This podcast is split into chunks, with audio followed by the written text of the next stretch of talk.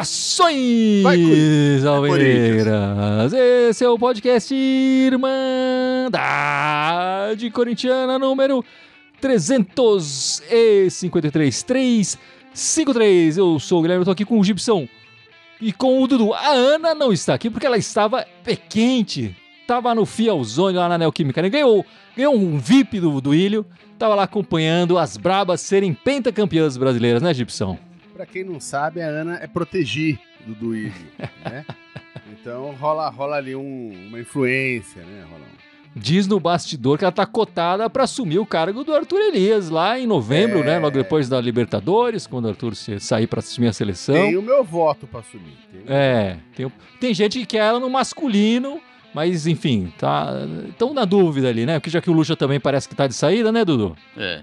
Mas dizem que a Ana deu palestra hoje pras Bravas também, né? Aquela motivação lá depois do Arthur Elias. Vamos ver, né? Vamos ver o que, que ela vai decidir aí, Ana. Se ela vai ficar com a Irmandade, se ela vai assumir o masculino ou o feminino.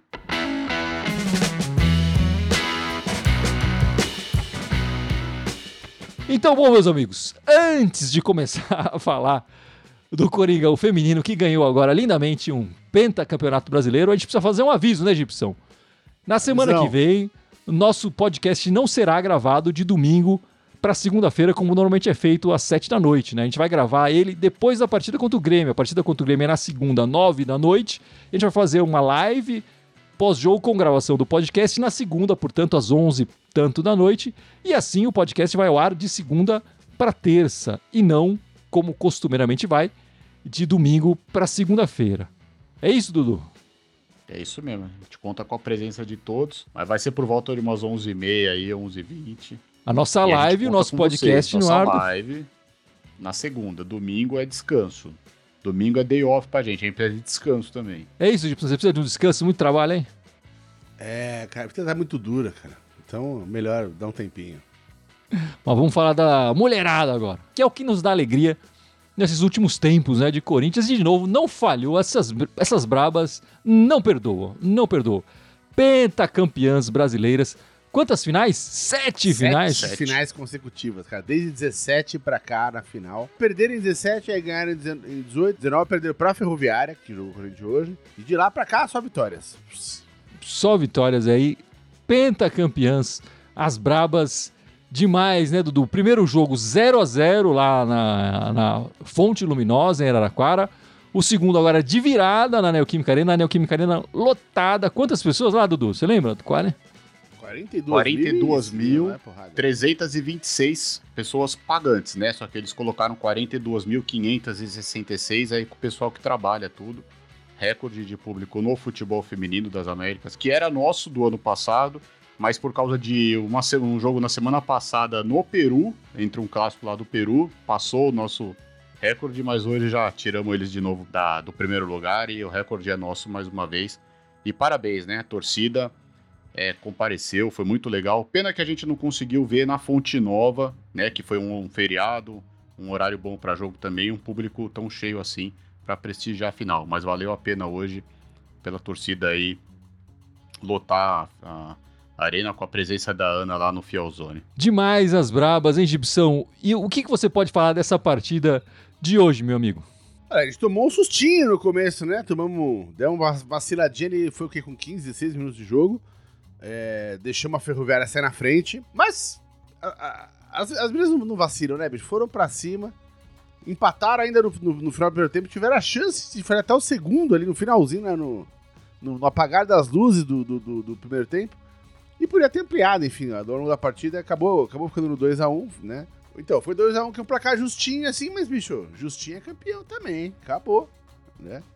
Justinho que o masculino tá fazendo, né? Que tá passando as, as É. penalidades ali com muito esforço. As, as mulheres ganharam. Jogaram mais as duas partidas, né, Dudu? Nos dois jogos, o Corinthians chutou mais a gol, tentou, ficou muito mais tempo na, na- no ataque ali, tem, dominando a partida. É, mas merecida o, o campeonato, né? O título chegar aqui pra nós, né? E teve É um verdade. momento ali que eu lembro que eu via, só só desculpa, Dudu, Que, eu- que eu lembro Claro. que eu vi uma, uma, uma estatística ali falando que o Corinthians estava com 20 e tantas finalizações e a Ferroviária com 3. Essa é a diferença de volume de jogo que a gente tava criando, né?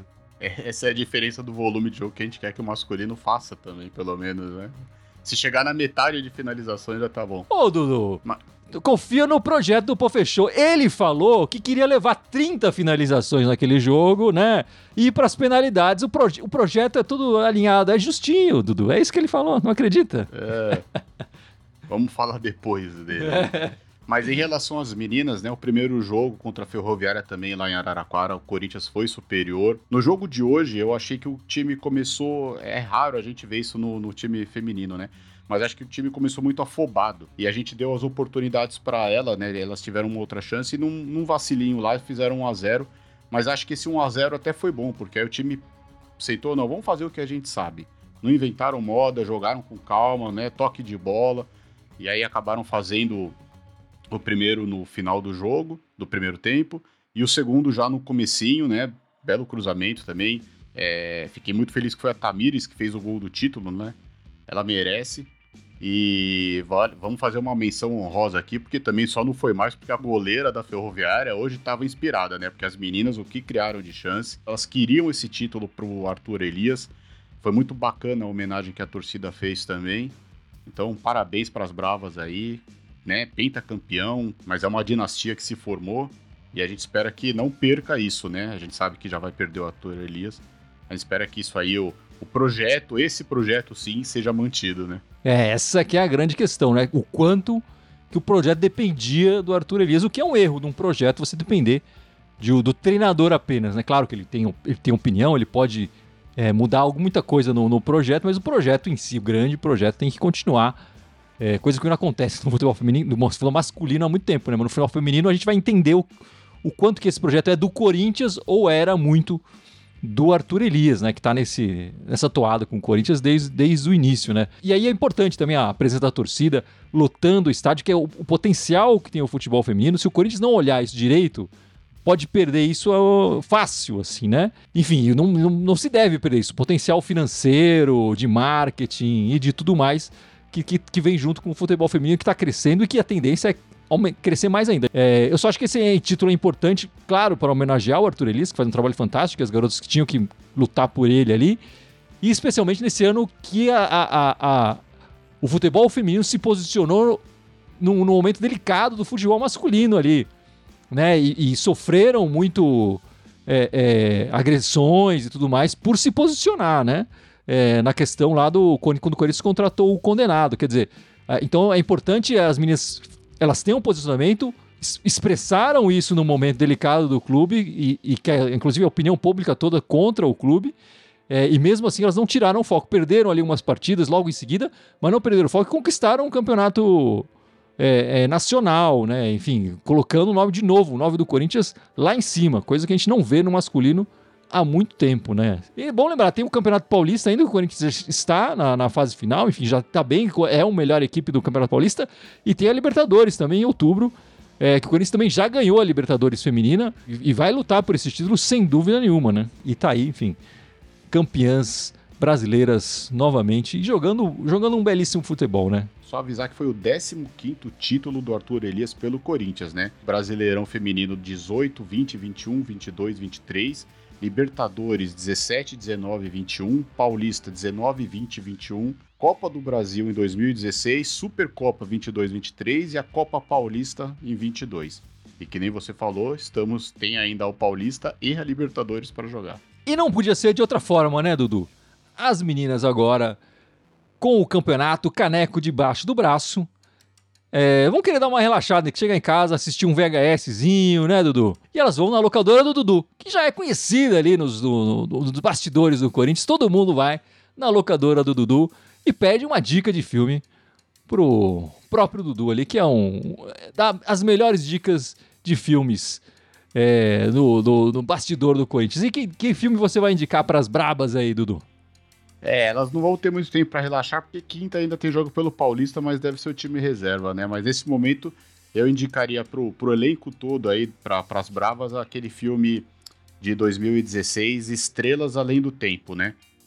Que se passa em 1961, né, que tinha aquela guerra fria entre Estados Unidos e União Soviética, onde, no caso no filme, três mulheres trabalhavam na NASA e precisavam se superar, né?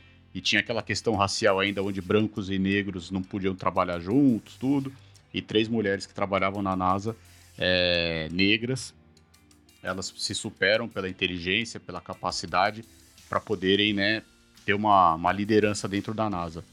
E eu escolhi esse filme porque são três mulheres, mas assim, querendo representar todo o elenco do Corinthians, porque essas meninas estão realmente à frente do tempo dos outros times.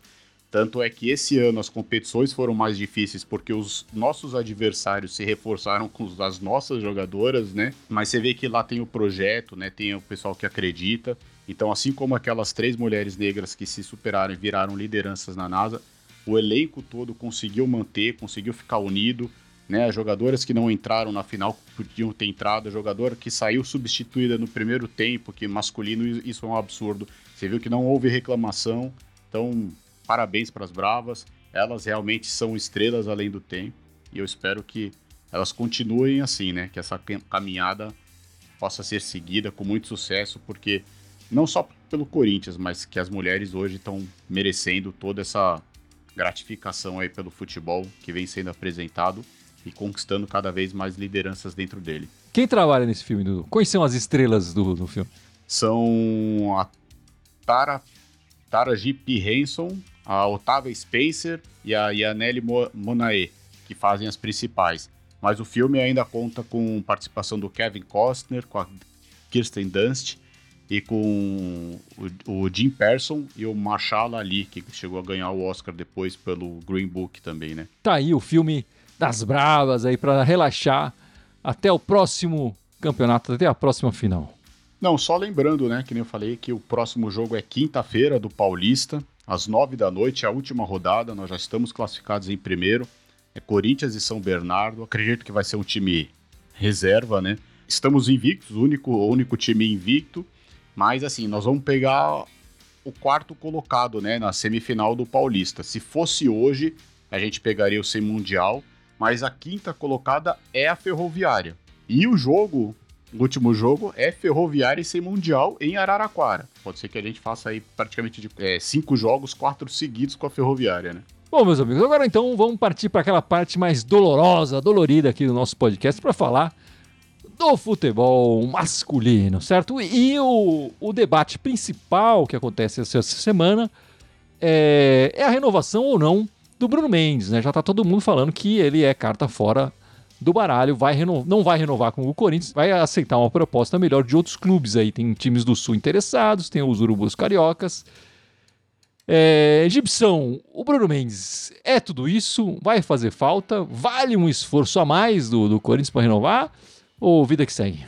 Na atual circunstância do time, eu acho que ele vai fazer falta, né? É, a gente não tem um reserva de lateral direito. Quem tem jogado na, na, reserva do Fagner é ele, né? O Ramos tá lá encostado, reclamando de estar tá encostado, enfim, mas aparentemente não vai ter chance. Assim, se o Bruno Mendes vai sair, o time tem que pensar rapidinho nesse setor direito do, do campo, que vai ficar sem alternativa, né? E o Bruno, obviamente, ainda cobre, ainda é zagueiro. A gente também não tá com zagueiro sobrando no time. Não sei, eu, eu, eu não sei. Parece que ele pediu um salário grande pra ficar, eu não sei como é que tá o salário dele. Chega um ponto que, assim, depende do salário que ele pediu, ele pode estar tá indicando: quero sair. Pede um salário que ele sabe que o time não vai ser capaz de pagar. É um jeito elegante de sair sem crencas, enfim, sei lá, sem pedir demissão. Tudo vai mudar agora, enfim, vai ter eleição, vai entrar outra chapa, o técnico deve, quase certeza vai mudar né, na virada do ano. O, o, clube, assim, a instituição em si tem que estar tá pensando já nisso. O que é difícil, a gente sabe. Porque assim, o Bruno Mendes é uma parte dessa equação. Essa equação é muito maior. É, o Bruno Mendes, além do salário, tá pedindo luvas, pelo que eu entendi, para renovar o contrato, né? E essas luvas também não são baratas. Ele tá pedindo um salário relativamente alto e, e, e luvas. E você, Dudu, que que você, como é que você vê essa situação do Bruno Mendes? Olha, eu concordo muito com o que o Gibson falou, né? O Corinthians contratou ele em 19 por 18 milhões e meio do Montevideo Wanderers do Uruguai. Aí depois o Corinthians acabou emprestando ele para o time do Sul, que é um dos interessados, né? E agora parece que os Urubus vieram com uma proposta forte para ele. Que nem o Gibson falou, na atual circunstância, ele acaba sendo fundamental para a gente, porque ele pode fazer tanto a lateral direita quanto a zaga. Nós estamos precisando de lateral direito e de zagueiro. Se você for ver hoje, quem a gente tem que joga na zaga? É o Lucas Veríssimo, que tem contrato até o meio do ano que vem. O Gil, que acaba. A gente tem o Caetano e o Bruno Mendes. Ele vai fazer falta, não que ele seja um baita jogador, mas na atual conjuntura do Corinthians, no sistema, a gente precisa dele, que ele pode jogar tanto na lateral direita quanto na zaga, né? Eu gostaria que ele ficasse, mas acredito que ele vai sair. Você falou quando que ele chegou, Dudu? 19.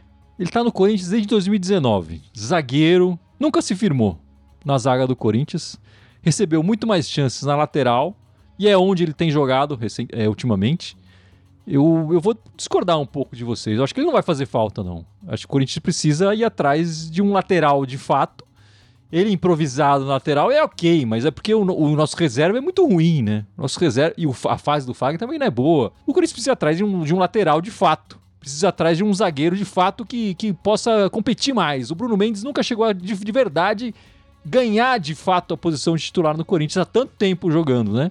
E olha quantos zagueiros passaram pelo Corinthians desde 2019 e quantos zagueiros o Corinthians vendeu para o exterior desde 2019 e o Bruno Mendes sempre com vários treinadores, sempre preterido na hora de entrar em campo. Então assim, eu não acho que ele vai fazer falta. Hoje ele é importante porque a diretoria faz um trabalho terrível e aí o Corinthians, o treinador que já é um, uma raspa de tacho, tem que raspar o tacho dos jogadores e achar o, alguma coisa ali que se salva. E aí coloca ele ali. Se o trabalho fosse decente, o Bruno Mendes já teria sido emprestado de novo, já teria sido repassado de outra forma, enfim, não estaria aqui. Tenho uma, muita simpatia por ele, mas não deu certo aqui. Paciência. Não renovando com o, o, o Bruno Mendes. É, não renovando por opção do Bruno Mendes. O Corinthians fez proposta é, mas se ele não quiser, vai embora. Não reno... Ele não renovando. É, negociação do Murilo, para mim, o Gil renovará no final do ano e vai ficar mais um ano. Mas não... o Gil vai ficar, né? Para eu não vejo outra possibilidade do, do, do, do, no Corinthians, né, Dudu? Também acho que não, não vejo essa possibilidade. É, independente da situação, eu até renovaria com o Gil, mas por questões assim, salário um pouco menor, sabendo que ele ficaria no banco, mais para ser uma passagem de bastão para molecada em função que a gente estava vendo Murilo e Carritano jogarem, né? Mas para ser titular vai ser muito difícil, porque a gente sabe, ele já está com uma certa idade, não tem tanta velocidade, mas acho que para passar o bastão para molecada, para jogar um ou outro jogo, seria importante. Mas pro, pelo que a gente vai ver, a gente vai ver ele com uma certa frequência lá e dificilmente saindo, né? Porque também não importa o zagueiro que chegue, o Gil tá sempre jogando. Olha, eu não renovaria com o Gil, pra ser bem honesto. Mesmo com a saída do Bruno Mendes Mesmo e o Lucas Veríssimo encerrando o contrato no meio do ano. É, não, não renovaria com ele. É, eu, eu acho que não vale mais do que a gente paga ele. Com todo respeito à carreira do Gil e a carreira do Gil no Corinthians, o cara é ídolo, mas é, para mim não tá dando mais. As poucas atuações que ele faz boas não estão justificando as atuações ruins dele. Aí a gente precisa de alguém um pouco mais estável ali e mais veloz. Ele tá lento, é a idade, faz parte. E nessa lista não é só ele, não. Fábio Santos também, para mim, já não sei já não ficaria também, não. O próprio Fagner, cara, bicho, ele tá. Tá, tá esquisito, cara. Fagner tá na, já tá na minha lista, entrando, entrando lista de Space também. E é tudo medalhão, cara. O que a gente paga pra esses caras, dá pra trazer um jogador bom, mais novo. Não pode ficar apegado também, aquela coisa de, ah, porque o cara é um ídolo no clube lá. Cara, o Corinthians não é uma casa de repouso. Então eu prefiro apostar numa, numa, numa molecada mais jovem e liberar esses salários grandes do clube, cara. Esses salários grandes aí não estão rolando, não. É, eu concordo com você, Gibson, na toda a sua análise, mas diante das saídas que a gente viu, quer dizer, o Murilo, Bruno Mendes, provavelmente, enfim, quase certo, o Lucas Veríssimo é, com o contrato encerrando no meio do ano, e aí tem uma negociação para acontecer e tudo mais, a diretoria tá vendendo todo mundo. E aí o Gil, que até pela idade, não tem tantos interessados assim, o Corinthians vai conseguir man conseguiria manter, né? Nesse, nesse sentido. É, então acho que é, é quase que é inevitável o Corinthians renovar com o Gil. Enfim, e agora vamos falar então é, também dessa outra coisa, que tá, desse outro boato que tá rolando aí. Boato não, né? Dessa outra conversa que tá acontecendo aí com o Renato Augusto, né? O Renato Augusto tão, tão rolando que tá rolando que ele vai renovar por dois anos, né? É, eu acho que o Renato Augusto merece uma renovação, enfim. Mais dois anos, Gibson? Olha, eu até tava abrindo um link aqui para ver a lista de salários do time. O Gil ganha 700 pau por mês. E, bom, pra, pra falar do, do, do, Renato Augusto agora, ele é um dos salários mais altos do time, ele ganha 800 paus por mês. É, cara, com a quantidade de jogos que o Renato Augusto tem jogado, eu não pagaria 800 pau, na boa. Eu adoro o Renato Augusto, ele é um craque de bola. Mas não vale 800 pau por mês, cara. Não dá. Não tem sequência de jogos, né? Quando ele joga e tá num, consegue ter um, manter um ritmo algumas partidas, o cara vai lá e decide partida, gente sabe disso. Mas aí ele se machuca por dois meses sem jogar, um mês sem jogar. Ele volta, o primeiro jogo, o segundo, esquisito ainda, porque tá voltando. Na prática mesmo, a quantidade de jogos, se você for colocar no papel, o, o, que ele traz pro time em relação ao que ele ganha, é pouco. Eu não vou nem falar do Eurobet, que ganhou 1,2 milhão para não fazer um gol. Mas, cara, é, é, é, é difícil uma folha de salário dessa é, e é um cara também que já tá com uma idade, enfim, né? Tem um histórico de lesão, né? O Renato Augusto, né? Então, cara, eu acho que tá, tá na hora do Corinthians aproveitar que vai virar gestão e virar o time também.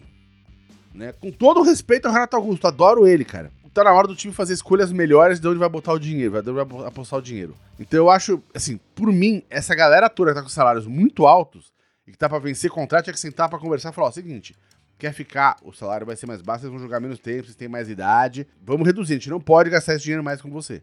Tem que ser honesto com os caras. Com todo respeito, pô, o Renato é ídolo, pô, pra caralho, mas assim como o Gil, enfim. Mas não dá. Olha, eu concordo praticamente em tudo que o Gibson falou, mas assim, eu renovaria com o Renato Augusto pelo menos por um ano. Mas também com a questão de uma redução salarial, né? E aí ver a questão do Renato Augusto pro próximo ano, como é que ele vai fazer um 2024, né? Mas eu renovaria com o Renato Augusto pela questão é, dele, de ser um jogador que nenhum time aqui no Brasil tem, mas se declara ao, ao, ao Corinthians, né? Então eu, eu renovaria sim com ele, né? Volto a falar, mas uma redução salarial e aí a gente deixa para 25, dependendo como for 24, até porque dependendo do que a gente conquistar em 24, a gente pode ter competições em 25, dependendo, a gente não vai ter um ano tão cheio em 24, né? É assim, o Renato Augusto, é, eu acho demais, dois anos, logo de cara, assim, pá, dois anos. E aí eu concordo com vocês, né? Próximo ano e talvez um contrato de produtividade, talvez com redução, enfim, aí não entra produtividade, enfim, entrar com um contrato diferente aí com, com o Renato. E eu acho que é até é possível é, o Renato Augusto aceitar isso. Mas precisa sentar e oferecer, né? Não sei se a diretoria está tá disposta a ter essa conversa. É, que sem dúvida o Corinthians precisa de uma renovação. E se o, se o Renato Augusto tivesse mais constância, aí a conversa seria outra, né?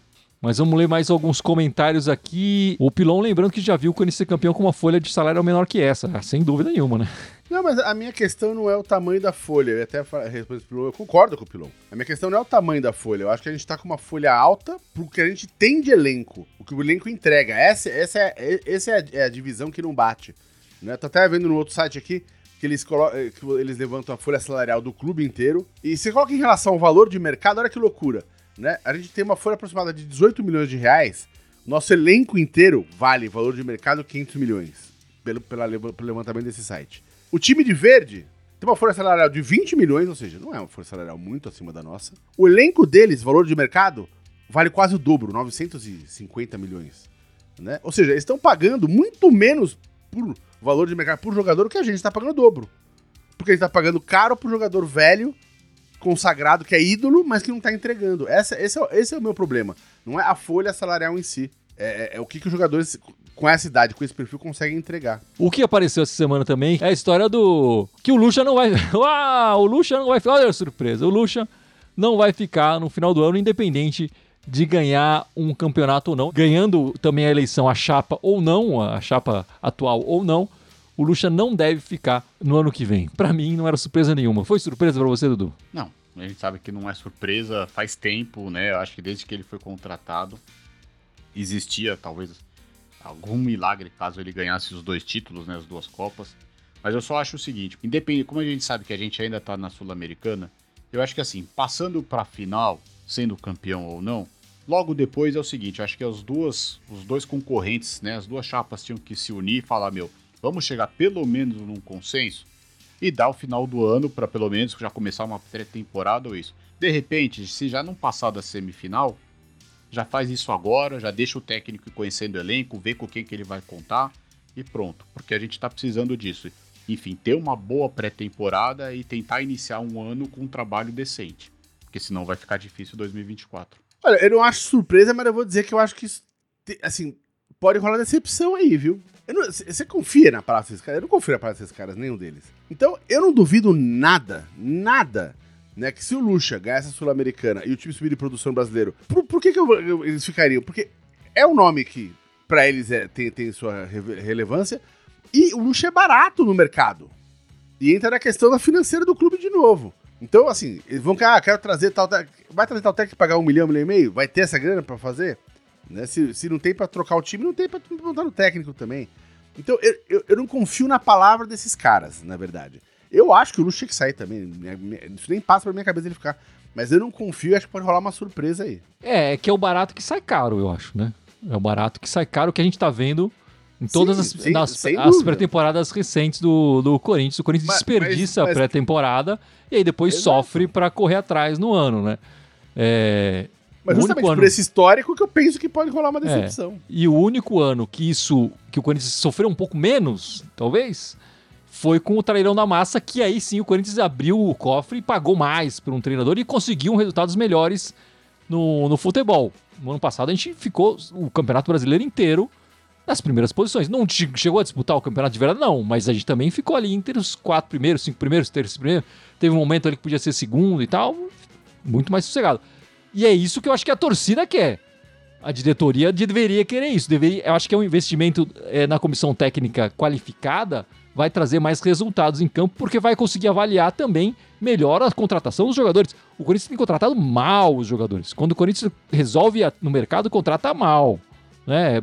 essa dívida, boa parte dela, é de jogador ruim que o Corinthians contratou. Então eu acho que uma comissão técnica preparada, por mais caro que ela seja do que o professor, traz economia para o clube e dividendos é, esportivos e financeiros também, porque o teu Corinthians chegando melhor nas competições traz também mais dinheiro para o clube, né? Então acho que é importantíssimo o Corinthians se livrar logo do Luxemburgo. E se tiver que se livrar entre a semifinal e a final, mesmo classificado, bora Luxemburgo. Não, enfim, quanto menos tempo esse cara ficar no Corinthians, é melhor. É, mas vamos falar dos próximos jogos do Corinthians que essa semana não teve partido do masculino, mas agora vai ter, né? Tem o Fortaleza na quinta-feira. Quinta-feira, presta atenção que os próximos jogos do Corinthians são em, em datas e horários diferentes, né?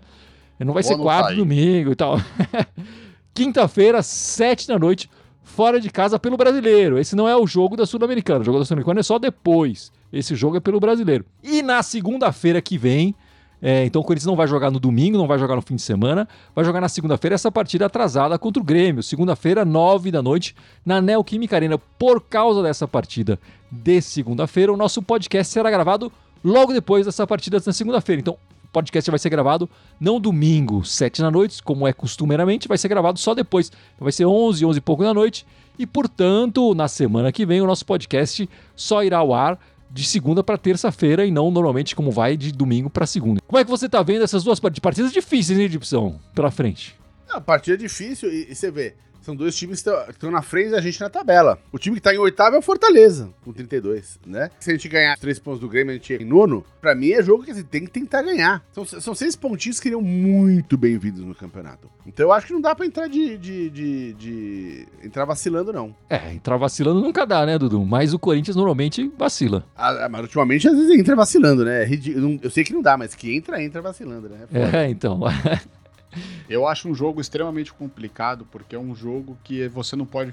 Vai ser meio irônico que eu falo. Mas você não pode mostrar muito as suas caras para o adversário, porque 10 dias praticamente depois você vai enfrentar ele de novo por uma competição que vai, pode chegar a valer um título. Você não pode, né, fazer, de repente, falar, não, eu treinei essa jogada por causa. Não, você tem que. Eles gostam de falar, a gente sabe que ele gosta de falar. Mas você tem que tomar esse certo cuidado aí. E a partida depois em casa, volto a falar, o Corinthians precisa voltar a ser forte em casa novamente. A gente andou perdendo uns pontos bobos em casa, a gente precisa ganhar esses jogos em casa, né? Até porque se você for pensar, ao longo do campeonato, a tabela nesse aspecto está ajudando a gente. Porque a gente pega o Grêmio, vou me adiantar um pouquinho, depois a gente pega o Botafogo em casa e depois é o Fortaleza pela Sul-Americana em casa. Então o Corinthians fica um tempinho sem viajar. A gente precisa ganhar esses pontos para poder respirar no, no brasileiro, independentemente do que aconteça na Sul-Americana. Olha, meus amigos, se o Corinthians ganhar dois pontos nessas duas partidas, eu vou estar tá feliz. Eu acho que o, o, o Corinthians não tá com o olhar do Gibson. Ah, falta pouco pra gente chegar lá em cima. É, os times de trás não, não apertam a gente o suficiente pra gente jogar. Eu acho que o, o elenco tá vendo mais. O elenco, a diretoria, a comissão técnica. Todo mundo, menos a torcida, tá vendo esses jogos dessa forma. Então acho que vai ser, vão ser dois jogos deprimentes do Corinthians nessa próxima semana. E logo depois do segundo jogo, na segunda-feira, entraremos ao vivo para aqui mostrar toda a nossa decepção. Uma alegria, né? Decepção minha, porque o resultado foi positivo, olha só. Não, mas é que contra o Grêmio espero que vença, né? Pelo amor de Deus. Não, esperar que vença é, é, tipo, ah, eu espero. É esperar que vença, eu espero que o Corinthians vença todo o jogo. É óbvio, né? A gente é corintiano, a gente vai torcer. O problema é que esse time não tem mostrado o culhão para vencer partida nenhuma, né? Nenhuma. Nem quando sai com a vantagem, na segunda partida vai entrega logo a vantagem em poucos segundos de jogo, entrega a vantagem. Então o Corinthians não tem culhão para segurar nada. E nesses jogos do brasileiro eu acho que tem menos ainda, porque o, o olhar já tá em outro lugar, já tá ah, vamos tentar conseguir a classificação para a final da Sula.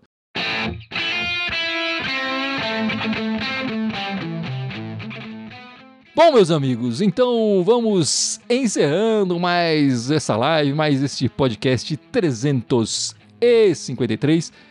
Mas não sei antes, o nosso Gibson lembrar nossas redes sociais. Bora, vamos lá. Temos 11 redes sociais: é, o Facebook, YouTube e o Twitch, onde geralmente estamos ao vivo. Hoje o Facebook roeu a corda de novo. Né? Temos também o Instagram, o, o, o, o, Twitter, o SoundCloud, iTunes, Deezer, Spotify, Telegram e TikTok. Todos eles Irmandade Corintiana com TH, só no Twitter que é Irmandade Timão. É isso aí, meus amigos. Dudu, semana que vem estamos de volta. Na segunda-feira, nove da noite. É, desculpa, onze e pouco da noite, depois do jogo do Coringão às nove, né? E não se esqueçam de entrar no Mercado Livre também aí, comprar a caneca e a camiseta aí, né? Dá tempo. Pra próxima live tá todo mundo uniformizado aí, que é mais barato que a camisa do Coringão. E a gente conta com vocês na segunda, por volta de umas 11 e pouco. Se possível, pelo menos aí três pontos, quem sabe? Ser um pouco mais otimista que o Gui. Mas vamos contar com isso, né? É isso então, meus amigos. Semana que vem estaremos de volta. Muito obrigado pela participação e vai Corinthians! Vai Corinthians! Vai Corinthians! Thank you.